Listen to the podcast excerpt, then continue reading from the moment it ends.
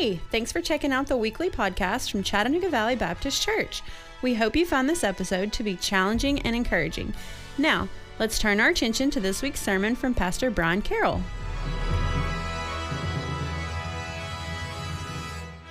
Last week, last week we kind of talked about some of the uh, challenges of the, the political season. If you were really into politics, then welcome to Georgia, where we get bonus politics uh, for the next for the next month. So for the next month, you get to turn on your television or watch a YouTube video or go to the mailbox. And somebody's at some point in time, probably lots of points in time, going to be looking at you and saying something nasty about somebody else over the next month. And to make it even better, most of it probably won't actually have anything to do with anything political. It'll just have to do with character assassinations and personality attacks and things like that. I wish I knew where the money for all this advertising came from. Because there's a lot of money that gets spent on this stuff. I was eating lunch the other day, and there was a couple older guys sitting at the booth behind me, and they were having the same conversation. One of the guys made a great point. He said, Give me one candidate who makes a single ad and says, Here's who I am, here's where I stand, and the rest of this campaign money is being donated to charity. Not charity. I mean, we, I mean, she would appreciate that, but, uh, but not, not the same thing. Uh, I think that's a great idea, honestly. Um, now, again, uh, if that happens, I don't know that that candidate raises much money or wins the election. I think some of us just like to give just so we can see all the fights and things going on. But don't worry, I don't think the Senate runoff uh, candidates are going to be donating any money to charity. Uh, sorry.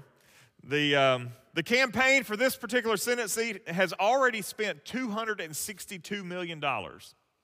And it's expected over the next 30 days that an additional $100 million will be spent in the state of Georgia before the election uh, on December 6th. So, what happens though when you remove personalities from politics and all you're left is with those policies? You're left asking the question what makes a Republican a Republican? What makes a Democrat a Democrat? What makes a libertarian a libertarian? And of course, parties each publish their platforms. It's a document that basically, basically says here's, where, here's what we care about. Here are the things that matter to us. Here's the places we stand on these things. And I would tell if you haven't taken the time to read the different platforms by the major political parties, it's truly eye opening. But a platform isn't birthed out of thin air. It's not something that just shows up one day. It's got to come from somewhere. And we understand that it comes from principles a particular way of understanding the world in which we live. And one of the biggest differences between the, the different political spectrum here comes down to something as basic as how documents and laws are read and interpreted. All this stems from kind of a philosophy that believes that the guiding statements of truth that we have in our, in our nation are considered living documents. What does that mean? It means that things like the Constitution, the Declaration of Independence are, are best interpreted in light of the current reality rather than the author's intent. It didn't matter what James Madison said. What matters is, is how you feel today, what's going on today. It doesn't matter what Thomas Jefferson said. It doesn't matter what any of the founders said. What matters is, is how those things make us feel today.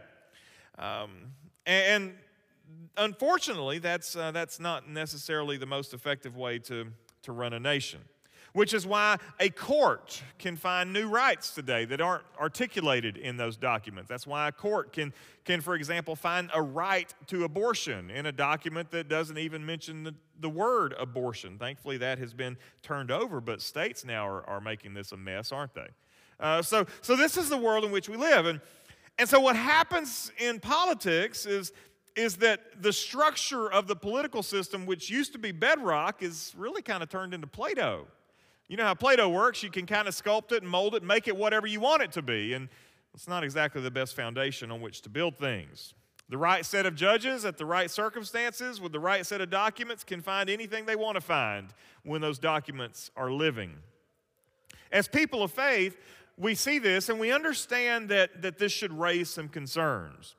Because, in the same way that rights can be invented, they can also be softened. The First Amendment, for example, is foundational for us, but many in the political realm would prefer that religious freedom should be limited to simply religious gatherings. You'll often hear people talk about the freedom of, of, of worship. You say, oh, okay, I know what that means. You, you may not know what that means. Freedom of worship is, is something you'll hear a lot on the left use because worship is something that happens in a sanctuary. And so when Sunday morning is over and the amen is said, you leave, you're no longer in worship. What the founding documents actually say is freedom of religion because religion happens beyond the boundaries of a worship center. They happen, it happens beyond the boundaries of a sanctuary. And those things should concern us. At the same time, we understand that the Bible makes claims to truth. Very matter of fact, claims to truth. And what happens when this philosophy is applied to the Bible, instead of understanding the Bible as the authors intended, we want to reinterpret it according to what our own political or philosophical biases are. And again, we need to understand context and culture when we open our Bibles. We need to understand what was going on when Paul was writing the words that he wrote. We need to understand what the church was facing when Paul wrote the, the letters that he wrote. We need to understand what was going on when Matthew penned his gospel and Mark penned his gospel. We need to understand what was going on. We also need to understand the, the how verses and how chapters fit into the Bible. In a meeting the other day, Jacob was talking about the misuse of Jeremiah 29 11. It's a great verse of the Bible, and it shows up in every graduation card that's ever been sold by any Christian publisher. And for I know the plans I have for you, declares the Lord plans for welfare and not for evil, to give you future and a hope. And man, for that high school senior that opens that card and looks to see how much money is in it, and then later takes time to realize what the card says, man, what an encouraging verse to use for that high school senior. Except the problem is, is that the context of this verse isn't really about God's perfect plan for the bright eyed high school senior. The context of this verse is, is about God's faithful, faithfulness to the nation after 70 years of exile. Basically, in the context of Jeremiah 29, the prophet is saying life is going to be really, really, really hard for you for the next 70 years. And then you're going to die and then God's going to maintain his plan and his faithfulness for, your, for the next generation. And again, that's not what you want to give to the high school senior. Although the part about life being really, really hard for a season may be good, that's not what our intent is when we quote that verse out of context. This living document thing is a real difference between conservative evangelical denominations and even those more mainline denominations that we see in our society today. That's why we can come to such radical differences in so many of these controversial topics today. Many have chosen simply to ignore or reinterpret what the Bible says about these things. Now, you're here today, so that tells me that you're, it says something about your commitment to truth. You didn't show up today expecting, uh, expecting something contrary to this. If you were unconcerned about that, then you probably would be at a church somewhere else this morning. So, working off that assumption that we are people who are committed to the absolutes of Scripture, who find ourselves living in a culture that's more and more hostile to that worldview, we actually open our Bibles and we find that God has given us some really good insight into this today. If you've got your Bibles open, we're in Joshua chapter 8. We'll be at the end of the chapter today in Joshua chapter 8. I would invite you to stand with me as we look at this from Joshua chapter 8 today as I read the last five verses of this chapter. God's word tells us this. At that time, Joshua built an altar to the Lord, the God of Israel, on, on Mount Ebal, just as Moses, the servant of the Lord, had commanded the people of Israel, as it is written in the book of the law of Moses. An altar of uncut stones upon which no man has wielded an iron tool. And they offered on it burnt offerings to the Lord and sacrificed peace offerings. And there, in the presence of the people of Israel, he wrote on the stones a copy of the law of Moses, which he had written. And all Israel, sojourner as well as native born, with their elders and officers and their judges, stood on opposite sides of the ark before the, pre- the Levitical priests who carried the ark of the covenant of the Lord, half of them in front of Mount Gerizim and half of them in front of Mount Ebal, just as Moses, the servant of the Lord, had commanded at the first to bless the people of Israel. And afterward, he read all the words of the law, the blessing and the curse, according to all that is written in the book of the law. There was not a word of all that Moses commanded that Joshua did not read before all the assembly of Israel and the women and the little ones and the sojourners who lived among them. Father, I thank you for your word. I thank you for Joshua's commitment to your word and for this renewal with, for the nation in the consideration of your word and your law. We ask your blessings on it as we consider the significance of it today for us. In Jesus' name I pray. Amen. Thank you. You can be seated. What has happened up until this point? Just a brief recap. It we got to the end of Joshua chapter 8. We go all the way back to the Battle of Jericho, which had happened days before, and we got this guy by the name of Achan. He stole things that belonged to God. He hid them and he brought God's scorn upon the nation. The wrath was first made manifest as the nation attempted to conquer the much smaller town of Ai. The army was defeated, which led to some questions being asked about the reason. And God let them know that somebody broke his law. And they went through this divine trial to, to find the guilty party who was Achan. And we understand that Achan and his family was judged. With the sin dealt with, God gave Joshua and his commanders the plan for how to deal with the nation of Ai, and it was soundly defeated. And we picked up there in verse 30 with the nation gathering up to reflect upon the events of those previous days. During this time, they worship, they offer sacrifices. And one of the things I love about the Old Testament is, is they spend a tremendous amount of time just in the reading of the Word of God. I mean, all these times and places where, where they, they spend this renewal covenant, I mean, they read massive chunks of the Word of God. And I mean, how many of us have done our, our Bible reading or, or maybe going through the Bible in a year and we get to some of those Old Testament passages and it's like, okay, five minutes in Leviticus is all I can handle. I mean, I need to move on to something else. Five minutes in Leviticus is all I can handle. But these gatherings, they spend hours in the public reading of these words that we're like, where's the gospel? Please get me to the gospel. I can't, I need out of the, I need out of Leviticus and give me some Matthew right now, right? But this is what they do. They spend an incredible amount of time focusing on the Word of God. And again, this shows up at the end of chapter 8. It may seem like it's somewhat inconsequential but I believe that this comes at exactly the right time for the nation, and I believe it reminds us of some very important principles as well. I think the first thing that it teaches us is that we need to remember who we worship. We need to remember who we worship. After the conquest of, of Ai, Joshua took the time necessary to reflect on the one who had brought them to this place. Again, as a nation, it's good. Let's circle up and let's remember who, got, who gave us the victory. It's good to remember how, how we got here. We didn't get here because we're awesome. We got here because of who, who was fighting for us. And there he builds an altar to the Lord. And there's references here about doing what Moses had said. And it's a direct fulfillment back to Deuteronomy chapter 27, where Moses gives these instructions to the nation that once they get across the, the river and, and once they get to the promised land, they need to do this very thing. And I was thinking about this and just the, just the sight of this massive nation of people gathering together to worship and to hear the word of God be, be read aloud. And it occurred to me that, that by this point in time, that the nation had already got a taste of what Canaan was like. They'd been there for a little bit.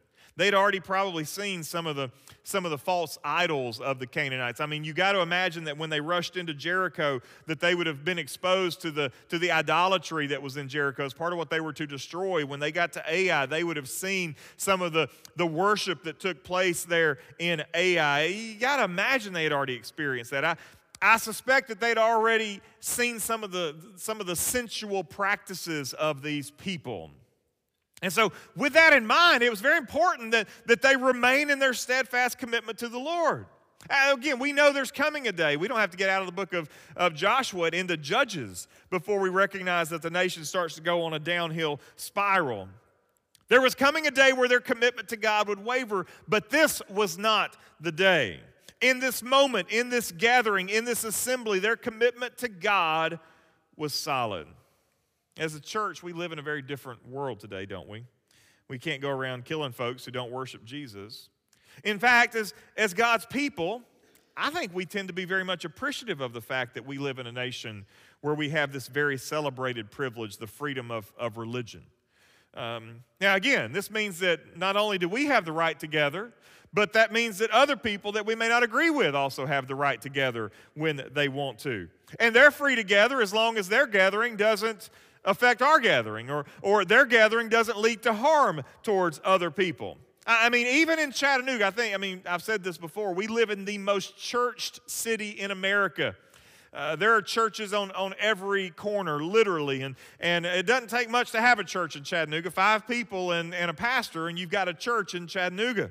But even within the most church city in America, I think about how many non Christian things there are around us. I mean, literally, right here at our back door, you've got a Mormon meeting place that's right here outside of our back door. Um, go around the, the battlefield bypass towards Chickamauga and up on the hill. There's a there's a Buddhist temple right up on the hill on the on the bypass, and they built a, a, a, huge little altar to Buddha outside. I mean, I've not actually gone to check it out. I don't have any business up there, but but Chickamauga. I mean, y'all grew up in Chickamauga, and and Buddhists Buddhists weren't there when I was there. I don't remember a Buddhist in Chickamauga, but there they are. Um, now, again, some of us may be very uncomfortable with this and then the marks on our community that this brings, but I think that's part of what makes this nation so great is, is that we do have the freedom. You don't get the freedom of Christian churches meeting openly in Saudi Arabia or, or China. If there's a Christian church in China, it's because the government put it there. And I can promise you that if the Chinese Communist Party has endorsed your church, it's probably not a biblical congregation. Okay? But in America, we have these rights. And, and personally, I'm not threatened by these people. I love when the Mormons knock on my door and the Jehovah's Witnesses knock on my door. I don't cower because I'm afraid they're about to defeat me with some philosophical argument about why they're right and why I'm wrong. I look forward to it because my God's bigger. I think it's like a little mini prophets of Baal moment. It's like, my God's bigger than your God's. I'm going to show you why. Like, build the altar, get the sacrifice on it, wet it down. Let's call fire from heaven. Let's see who wins. I mean, I look forward to it. It's not threatening to me. Because I very much believe that the God of the Bible always burns up the sacrifice of the false prophets. I firmly believe that. As Christians, we live in a, a culture that's not the same from top to bottom. But as we live in this culture, it's essential that we live lives in such a way that people recognize the God we worship is very different from the God of the nations. The problem is, is that we have many who, who claim to follow Christ but who live very much like they don't follow anybody but themselves. In so many ways, we become abusers of the grace of God, taking advantage of his patience and testing the limits of his kindness. And in doing so, we bring reproach to the name of the Lord. We say we believe the word of God, we worship in churches together that proclaim the word of God, but we live our lives somewhat disconnected from our proclamation. And I do believe that it has cost us dearly in reaching the hearts of our nation. And this is one of God's foundational expectations for his people. You shall have no other gods before me and have no idols. Now, gods don't have to be wooden or stone idols like the Buddha on the bypass. They can be anything that serves as a substitute for that which only God can do. And if we desire to live in a nation that turns its heart to the Lord, then we as the church have to remember who it is that we worship. But secondly, we need to remember the standard by which we worship. Joshua made it very clear when he was building the altar, he was doing it exactly as Moses had commanded. Moses told him when he built the altar not to use any tools on it because if they use their tools on the stone, then the stone becomes defiled. I mean, that's how specific God was when he gave these instructions, and Joshua understood that. Again, it may seem inconsequential, but for Joshua, it was a standard. This is what God says. This is how we should do it. He didn't try to improve on it, he didn't try to make it better, he didn't try to make it relevant to their newfound position in the land. He didn't try to make it more tolerable to the Canaanites. He did exactly what Moses said he should do. We need to understand what our standard is and where our freedom lies. Because again, there's the standard, and then we have freedom in some things. Sometimes churches want to make standards out of things that really aren't standards at all. Um, for example, there's a lot of churches who feel that particular Bible translations are the standard. They are not. We don't care which Bible translation you're reading. We don't. It's not a. It's not an issue. Now there's some that are better than others, Uh, and then there's some that we prefer over others. But at the end of the day, your salvation is not determined on whether you're reading the King James Version or the Holman or Christian Standard Bible or the ESV. That's not, some, that's not a standard for us. Again, we have our preferences. If you cut your teeth on the King James Bible and you read the King James Bible devotionally, that's great. I'm so happy that you can understand it and you glean great spiritual insight from it. That's wonderful. If that's not what you cut your teeth on, then I don't want you picking up the King James Bible and trying to trying to grow in the Lord with the King James Bible. I want you to get a modern English translation that you can understand because what I care about is not when it was writ- when it was translated, but whether you are growing when you when you pick it up and read it. That's the most important thing. But when we try to elevate that to a standard, we're stepping outside the boundary of what God has told us. Many churches treat particular worship styles as a biblical standard. They are not. You can have all kinds of different worship styles. You can worship a cappella. I don't have a single problem with the way the Church of Christ sings their hymns. I don't have a problem at all. If they want to gather together and sing a cappella, let me tell you, Church of Christ folks can sing. Uh, I mean, they, they sound good. If you want to have a full band up here, that's great too. It doesn't say. I mean, the Psalms use all kinds of percussion instruments, and I'm a drummer, and so I'm all for the cymbals and all that kind of stuff. I love that. I mean, that's, but again, it's a matter of preference. It's not a, it's not a standard. Some churches even treat dress codes as standards. They are not. We look at this and we understand that God has given us all kinds of liberty in these things. Again, we have all kinds of very good readable translations of the Bible available to us. At the same time, God has given us a tremendous amount of freedom in our worship today. And as long as our clothes are not a distraction or immodest or a disruption, God is just as pleased with the authentic worship of someone who wears a suit and tie as he is with somebody who wears blue jeans and cowboy boots. He's not concerned about exterior things, he's concerned about the heart. The standard lies in the motives of our worship and the heart of our worshipers. Jesus told the woman at the well in John chapter 8 that location was less important than the heart of the worshiper pointing her more to pointing more to her heart and mind. He told her that true worshipers worshiped in spirit and in truth. In other words if your understanding of worship is about your pleasure then you've missed the standard. Our worship is a reaction of a grateful heart and a redeemed mind not about having ourselves entertained on sunday morning. Joshua takes the time to read the standard to the people. Again it blows my mind we're told that Joshua read every word. These people heard the story of their forefathers as he read through Genesis. They heard of their affliction in Egypt and the giving of the law in Exodus and Leviticus. They were reminded of their wilderness wanderings. Many of them who were listening had been there. And they finally heard the second giving of the law from Joshua that they had just heard Moses give. Every word of it. Again, if I were to stand up and say, All right, everybody, open your Bibles to Genesis chapter 1, verse 1, we're going to read the first five books of the Bible out loud this morning. Some of y'all might leave when I turn my back. I just think that's the reality. But that's what Joshua did. And that's why we take the Word of God so seriously. That's why when I preach, I preach through books of the Bible typically. That's, that's why we get bent out of shape when people want to tweak it to suit their own biases. It is our standard, and it cannot be adjusted to suit our fancy. Finally, we need to recognize our standard predicament. Joshua had everyone gather for this ceremony. I love it's so specific here that, that it says the Bible spells out that it was the entire assembly. It talks about the fact that the foreigner is there, the men are there, the women are there, the children are there. The children are there for the reading of this word. He didn't send them off somewhere else, he didn't send them to the back room. They were there for the reading of the word of God. I think that's important. Everyone was involved in this. Everyone needed to hear from God's word. This was for everybody. I was thinking about this. Rahab was there.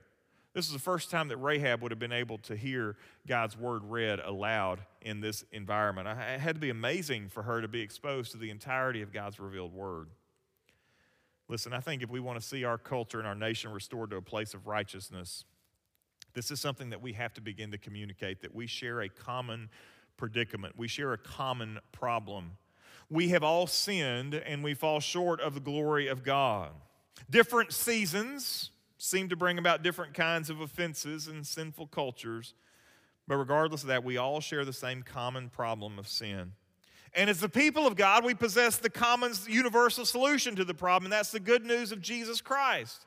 We have to avoid a spiritual arrogance that's so often present in the church, which is why Joshua set out to read the entire book of Moses. It wasn't that long ago that these people who gathered for this assembly, these mighty conquerors, they're, they've staked out new, a new place in this new land. They are winning victories over their enemies. These people probably get puffed up some as they watch their enemies defeated. But it wasn't that long ago that these conquerors of Canaan were wanderers in the wilderness.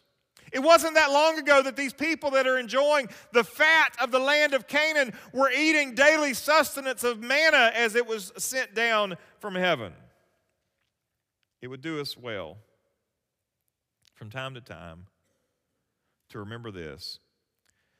If you're in Christ today, it wasn't that long ago that you were lost in your transgressions and sin and that you were bound for hell. Wasn't that long ago? And you may be an old person and you were saved a long time ago, but in the grand scheme of eternity, it wasn't a long time ago that you were dead in your trespasses and sin, walking away from God instead of towards Him. And while today we certainly rejoice to be held in the strong, loving hands of our God, it wasn't that long ago that we were enemies of the cross and we were doomed for destruction. And it's only by God's grace that we stand rescued. That's true for us, it's true for everybody else as well. I tell you what, watching the election results and some of the things that we've seen over the last few years, I truly wish that we lived in a nation where righteousness was the goal.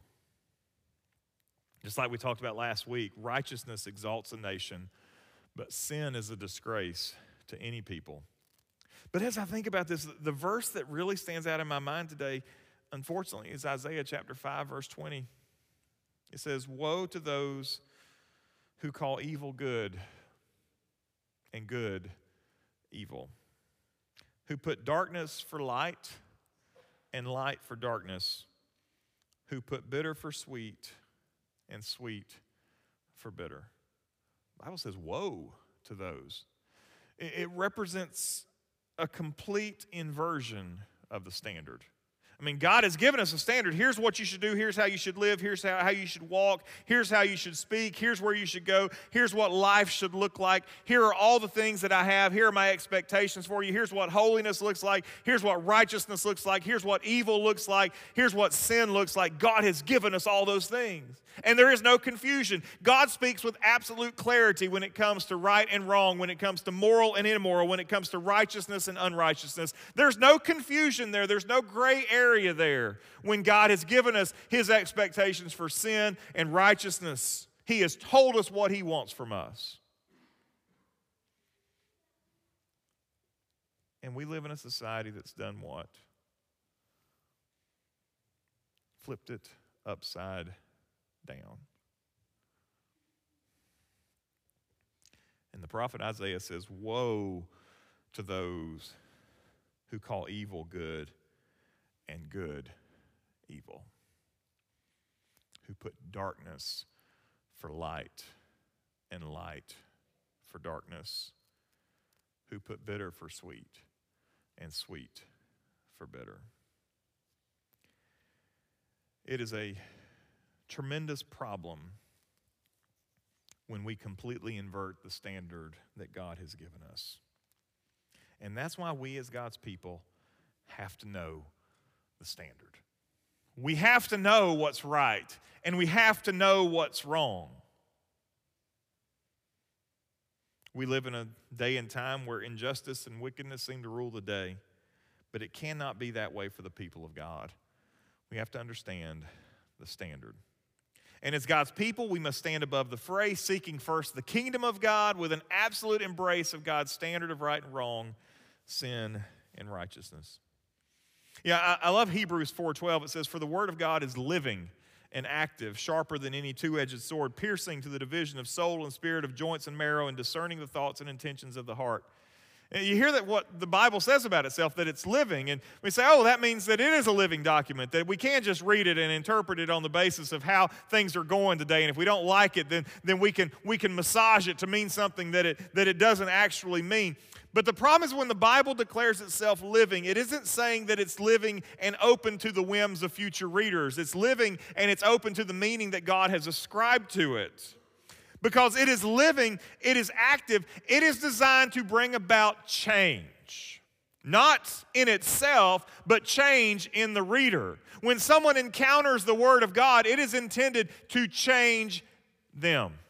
It is active, it is busy, it is working in their heart, it is busy working in their mind. The Word of God seeks to conform hearts and minds to the ways of Christ. I think it's safe to say that the vision of our founding fathers in America it's probably getting diluted by the time and distance that lives between us and them. But as God's people, we understand just how critical the standard of God's word is for our generation. Revelation chapter 12, verse 11 says that one day Satan will absolutely be defeated. Verse 11 says, And they have conquered him, the devil, by, their, by the blood of the Lamb and the word of their testimony, for they loved not their lives even unto death. We know the blood of the Lamb has already been spilled, but we are still shaping the witness of the church. Every day that we live our lives, we are still bearing witness to our testimony and the testimony of the church. And as we, as the church, choose to obey the standard, we continue to enhance and build our testimony. But as we drift from God's standard, we know that the less effective our testimony will be. Are you committed to the perfect standard of the Word of God as given to us in the pages of Scripture? Are you committed to the standard that God has given to us, even when it rubs you the wrong way? The prophet Amos talked about a talked about a plumb line that he was holding against the nation of Israel. If you don't know what a plumb line is, it's something used in construction where uh, a, a, weight is hung at the bottom of a, of a string and it's a, it's, it's a non magnetic weight. So the only thing that's keeping that plumb straight is, is gravity. And that's a pretty fair, consistent, fairly constant thing that we deal with. Again, it's hard to defy it. Uh, you probably will fail if you try this morning. So the plumb line is actually designed to help make sure that the wall is, is standard, that the wall is straight, that the wall is you know, for lack of better terms, that the wall is, is plumb. And in the Amos chapter 7, the prophet Amos talks about that there's a standard that's being held against the people of God, and he calls it that plumb line. Well, that's still true for us today. There's still a standard that's being held to us that's immovable, that's always right, and we know the standard to be the Word of God. Would you pray with me this morning, please? Father, I thank you for your word. I thank you for the way in which it challenges us. I thank you for the way in which it bears witness against the evil and wickedness of, of this generation and so many generations like it before. Father, we deeply appreciate the freedom that we have in this land. We deeply appreciate the opportunity that we have to bear witness to the gospel but Lord, we also recognize that it is a very tenuous freedom, that it is one that is held on by words on a page. And we understand that it's not beyond even the realm of possibility that a court somewhere could look at that freedom and could attempt to revoke it. And so, God, may we be good stewards of the freedom that we have. May we be good stewards as we practice our faith in Jesus, not just within the walls of this assembly, but within the boundaries of our everyday life. Lord, would we bear witness to your faithfulness in our classrooms and in our workplaces? Would we point out the faithfulness of your word to our colleagues and coworkers? Would we remember the nearness of your return? With our neighbors and our loved ones. God, I thank you for the standard by which you have given us. May we be faithful. to point it out, to rely on it, to depend on it, and to point others in the direction of your word. God, I pray you'd move in our hearts today. May we be men and women committed to the truth nothing short of it. I pray these things in Jesus' name. Thanks for listening. If you would like more information about Chattanooga Valley Baptist, check us out on the web at cvbchurch.org. If you would like to join in person, we worship every Sunday morning at 1045. We're just minutes from downtown Chattanooga. We hope to see you soon.